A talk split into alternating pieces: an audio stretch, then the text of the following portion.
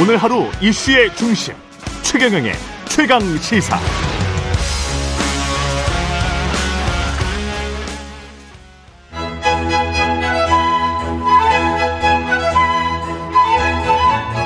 최경영의 최강 시사. 조웅천의 좋은 정치. 네, 월간 조웅천의 좋은 정치, 누구의 눈치도 보지 않고 거침없는 쇄신을 조언하는 정치권의 미스터 쓴소리, 더불어민주당 조웅천 의원과 함께 오늘도 뜨거운 현안들 좀 들여다보겠습니다. 안녕하십니까? 예, 예. 오랜만입니다. 예, 오랜만입니다. 제가 휴가를 다녀왔어요. 네. 일단 그 서면조사 서해 공무원 피격 사건 문재인 전 대통령을 서면조사하겠다 감사원이 뭐 메일로 서면으로 이렇게 보냈었다고 하는데 이 관련해서 이제 대통령 전직 대통령실이라고 할 수 있겠죠. 양산에서는 대단히 무리한 짓이다라는 그런 불쾌감을 표시했다는 이야기가 나오고 있습니다. 네. 어떻게 보세요, 의원님은? 사안은? 평소 문 대통령의 화법을 생각하면 음. 대단히 무례한 짓이다. 이거는 문 대통령이 전혀 쓰실 것 같지 않은 정말 그쵸. 굉장히 강하죠. 그래서 그러니까, 저도 좀 이상해서 아까 예. 박수현 수석한테 물어봤어요. 이 워딩을 진짜 쓴 게 맞냐? 음. 예. 그러니까 진짜 그렇게 하셨다면 음. 요즘 말로 정말 극대노하신 거죠. 예. 극대노하신 예. 거죠. 이유가 박수현 수석은 이렇게 설명을 했는데 네. 조홍천 의원님 보시기는 뭐라고 생각하시고 이게 서면 조사는 응해야 된다고 생각하십니까? 아니면 안 하는 게 맞다고 생각하십니까? 뭐 같은 조사 요구라도 예. 어 이게 뭐 그럴만 하네 그래 뭐 나한테 물어볼 게 있겠네라고 음. 생각이 되, 면은 되면. 뭐 이렇게까지 과연 하셨을까? 음. 근데 어 들리는 얘기에 의하면은 전직 국정원장 두 분, 서훈, 예. 박지원, 뭐 이런 분들에게 뭐 저 출석 통보를 했는데 어. 불응했고 조사를 못했다. 그렇죠. 네. 그리고 어 박 박지원 전 원장 이 두 번째 출석을 안 한 그 다음 날 서면 통보를 보냈다. 음. 라는 것으로 어 미뤄봐서 국정원장들로부터 뭐어 정말 자세히 물어봐야 그러면 대통령이 뭘그 당시에 어떤 결정을 하셨는지 음. 최상층 부의 의사 결정 과정을 미뤄 짐작하고 거기에 어떤 어빈 빈 공란이 있다면 예. 거기에 한정해 가지고 어 전직 국가 원수에게 어, 좀 여쭤 볼 게 있습니다라고 음. 한다면은 뭐 그건 그럴 수도 있겠다라고 생각을 하셨겠죠 아마. 근데 음.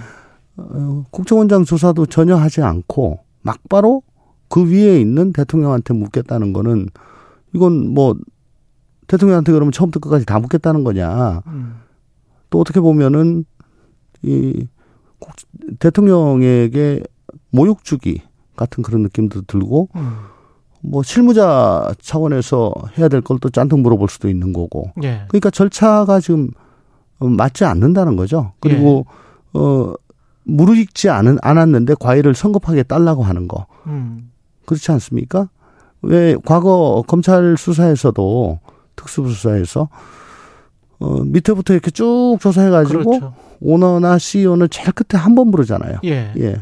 하물며 어 전직 국가 원수인데 음. 이렇게 중간 과정이 없이 바로 어 서면 조사를 해 가지고 뭘 얻겠다는 건지 저도 뭐 좀 납득이 가지 않습니다.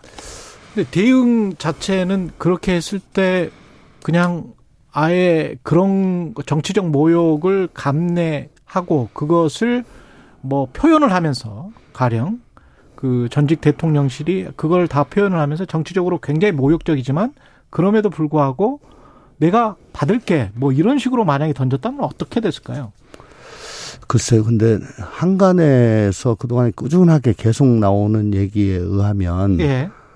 어, 결국 마지막 타겟은 이재명 대표가 아니고 문재인 전, 문재인 전 대통령이다. 라고 하는 얘기가 그동안에 계속 나왔었거든요. 이거는 전초전에 불과하다?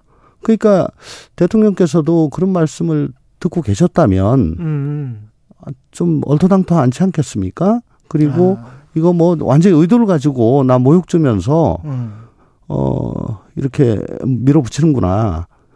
그리고 지금 하는 행태를 보면 검찰과 감사원이 동시에 지금 이 사안을 하고 있는데 어 검찰에다가 서면 조사한 내용을 가지고 그걸 또 어, 중간에 어, 앞뒤 거두절미하고 잘라서 그 자료를 가지고 고발할 수도 있는 거고 검찰에 음. 혹은 뭐 자료가 검찰로 흘러가지 않는다는 보장이 보장도 없는 거고 검찰에 흘러가기 전에 뭐 또 언론에 네. 이야기할 수도 있겠죠. 요즘 뭐 언론 네. 프레임 많이 하니까요. 그러니까 여러 가지로 볼 때 의도가 좀 어, 의심이 될 수밖에 없는 거죠. 특히 그 마지막 타겟 뭐 이런 얘기를 계속 하는 또뭐 음. 유병호 지금 사무총장 총장이 예.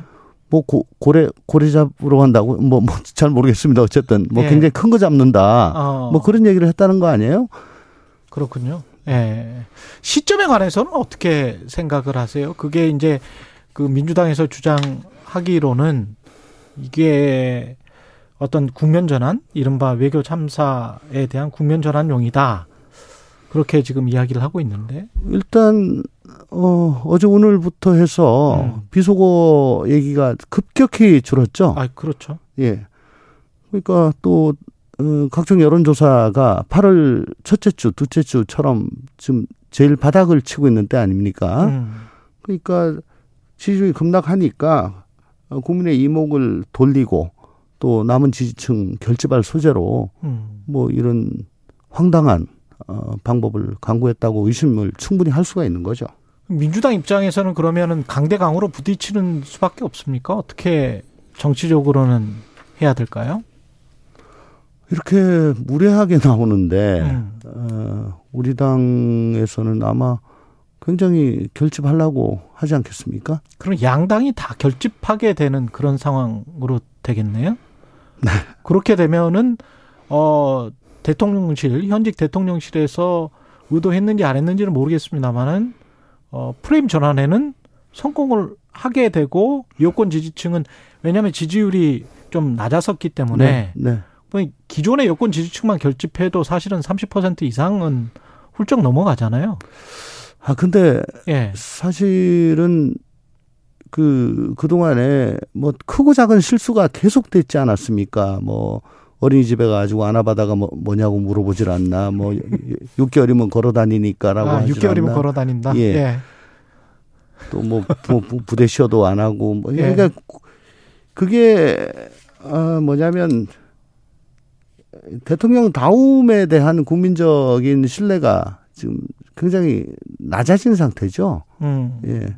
그 대통령이 권위적이어서는 안 되지만 대통령의 권위가 점점 더 실추되고 있는 그런 상황 아닌가. 음. 권위가 없어지는 상황 아닌가. 참, 이거 큰일입니다. 어, 그런 상황에서 아무리 지지층 결집을 한다고 해봐야 지금 저 지난 금요일 날 나온 갤럽 여론조사 예. 예 국정수행 지지율이 24%였지 않습니까? 예. 예. 뭐 최저였죠. 음. 동일이었습니다. 근데 더 심각한 거는 제가 눈여겨본 거는 국정 수행 잘, 잘한다라고 응답한 지지자, 지지자한테 그러면 뭐 어느, 뭘, 뭘 잘하냐? 라고 했더니 모른다. 혹은 응답 거절이 가장 많았어요. 23%. 잘한다고 대답한 잘한다고. 대답한 중에 모른다가 그게 그게 뭐냐? 예, 가장 많았다. 그러니까 뭐 묻지도 따지지도 많고 말고 그냥 지지하는 콘크리트라는 거죠. 그렇죠. 예, 지금 24%라는 거는 음. 콘크리트만 남은 겁니다. 그래서 더 결집하고 자시고 할 것도 지금 없어요, 사실은. 더 아이 그래도 좀 더 결집하고 할 게 있지 않을까요? 그, 그, 왜냐면, 민주당 지지율과 금방 말씀하신 거는 지금 한국갤럽 조사계획 아까 일, 일부 오프닝 때 말씀드렸기 때문에 제가 두 번 말씀 안 드리겠습니다. 예, 심의에 참고하시기 바라고요.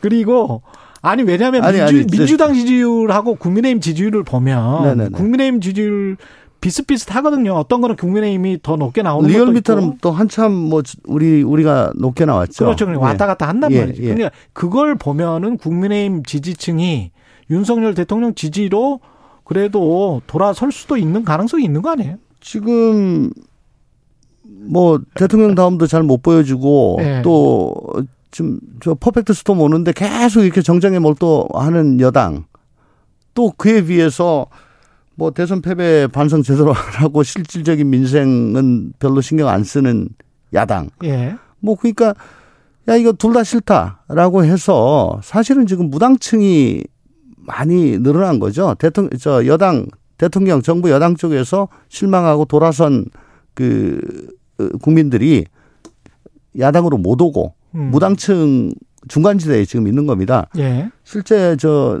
무당층 비율이 어, 대선 때보다 한 두 배 이상 늘었다는 야, 갤럽 여론조사가 있어요. 그건 있더라고요. 예, 예. 네. 근데 지금 뭐가 문제냐면, 어, 정말 콘크리트 말고는 음. 그래도 내가 저 소주 한 잔 먹으면서 그 나하고 다른 생각을 가진 음. 사람하고 네. 말싸움 할 정도의 거리는 줘야 되거든요. 그 그런 네. 명분이나 이유는 만들어 줘야 됩니다. 그러니까 내가 여기, 지지하는 이유? 예. 네. 그것도 반박할 거리. 그렇죠. 그러니까 여의도에서는 그런 말이 있잖아요. 음. 정말 유의해야 될 거는 끝까지 지켜야 될 건 그래도 지지자들을 부끄럽게 만들지는 말아야 된다. 음. 저는 그 지경까지도 이르는 거 아니냐. 그래서 콘크리트만 남았다. 그런 말씀을 자꾸 드리는 겁니다. 윤석열 대통령이 지금 쓸 수 있는 어떤 카드 전략은 계속 검찰 수사나 뭐 감사원 음. 조사 뭐 이런 거밖에 없을까요? 아니면 다른 출구 전략이 있을까요? 그러면 계속 콘크리트만 데리고 가는 거고요. 네. 결국은 그 초심으로 돌아가야죠. 지금 음. 이 모든 위기의 원인은 뭡니까? 대통령 다음의 실종, 또 그 대통령실 참모들의 무기력, 여당의 좀 정말 전대미문의 저 참 황당한 분란 이런 것들 아닙니까? 음. 그러면 하나하나씩 풀어가야 됩니다. 지금이라도 외교 참사에 대해 가지고 유감 표명하고 지금 퍼펙트 스톰 앞에서 이 어떻게 되는 거냐 불안해하는 국민들한테 그래도 하나하나씩 그 이렇게 할 거다 저렇게 할 거다 좌표를 설정하고 우리 경제나 민생에 매진하는 그런 모습 보여주고 그리고 대통령실 여론에 따라 좀 개편하고 예. 또 이준석 대표 만나가지고 등 두드려 주고 뭐 이런 거 외에는 지금 달리 무슨 카드가 있을까요? 근데 그러면 민주당 이야기를 좀 돌아가 보면 민주당은 상대적으로 윤석열 대통령 대통령 지지율이 이렇게 낮은데 거기에 관한 반사 효과랄지 반사 이익을 보는 것 같지도 않은데 그거는 왜 그렇습니까? 아까도 말씀드렸지만 네. 대선 지고 난 다음에 지선 지고 난 다음에 민주당이 달라졌다라고 생각하는 국민이 지금 과연 얼마나 계실까라고 음. 하는 의문입니다. 그러니까 우리가 집권 여당일 때와 지금 거대 야당이 됐을 지금과 똑같다는 거죠. 음. 그러니까 또 이 그 강성 지지층 팬덤에게만 소구하는 어 그런 저 어, 지도부 one voice. 예. 음 그리고 뭐 민생 얘기는 하지만 음. 거기에 매진하지는 않아요. 음. 오히려 이제 그 계속 한 파트너가 돼가지고 정쟁에 몰두하는 거 아니냐는 거죠. 예.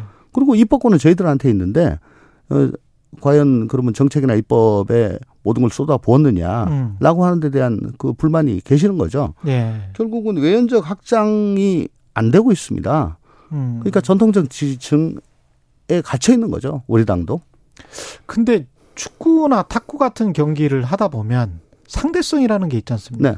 상대가 드라이브나 커트를 치면 거기에 대응할 수 있는 수단이 뭐 커트밖에 없을 경우가 있거든요. 그렇습니다. 네. 그럼 이게 그 대통령이 집권을 일단 했기 때문에 집권 여당이 강으로 나오면 음.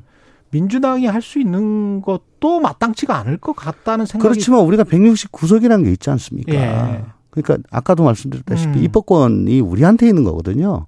얼마든지 끌고 나갈 수가 있는 거죠. 얼마든지 끌고 나갈 입법이나 정책 어. 같은 거는 아젠다를 그래서 바꿀 수가 있다. 아, 그러니까 싸우는 건 싸우더라도 어. 싸우는 건 싸우더라도 싸우더라도 지금 이 힘든 상황에서 그래도 우리나라가 나아가야 될 방향에 부합하는 음. 정책과 법률 뭐 이런 것들은 저희가 할 수가 있는 거죠.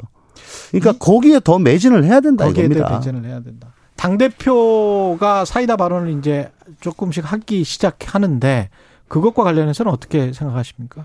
맞는 방향입니까? 저는 뭐 모르겠습니다. 그 어느 쪽으로든 한쪽으로 치우죠. 과유불급이잖아요. 음. 예. 그동안에 어, 이재명 대표가 한 달 동안 사실은 뭐 굉장히 절제하고 자제하고 그렇게 해왔죠. 예. 어, 근데, 어, 그 지지자들 사이에서 왜 사이다 발언을 안 하냐, 왜, 음. 왜 그렇게, 어, 주눅 들어서 하냐, 그런 얘기가 좀 있었을 걸로 생각이 돼요. 예. 그리고 대통령 지지율이 지금 계속 떨어지고 있고, 음. 또, 그럼에도 불구하고 아까 말씀하셨다시피 우리 민주당의 지지율은 뭐 반등의 기미가 잘 없고, 예. 라고 하니까, 어, 그 방책의 일환으로 또 그렇게 좀, 어, 강성 발언이 조금씩 나오는 거 아닌가 싶은데, 음. 그렇더라도, 어, 당 대표는, 당 대표는, 어, 좀 더, 어, 우리 야당이 어떻게 하겠습니까? 정부 여당이 저렇게 하고 있는데 야당이 그래도 민생 책임지고 끌고 나가겠다라고 하는 믿음과 신뢰를 보여드리고 음. 또큰 방향을 제시하는 게 더 좋은 방향 방법이라고 생각합니다.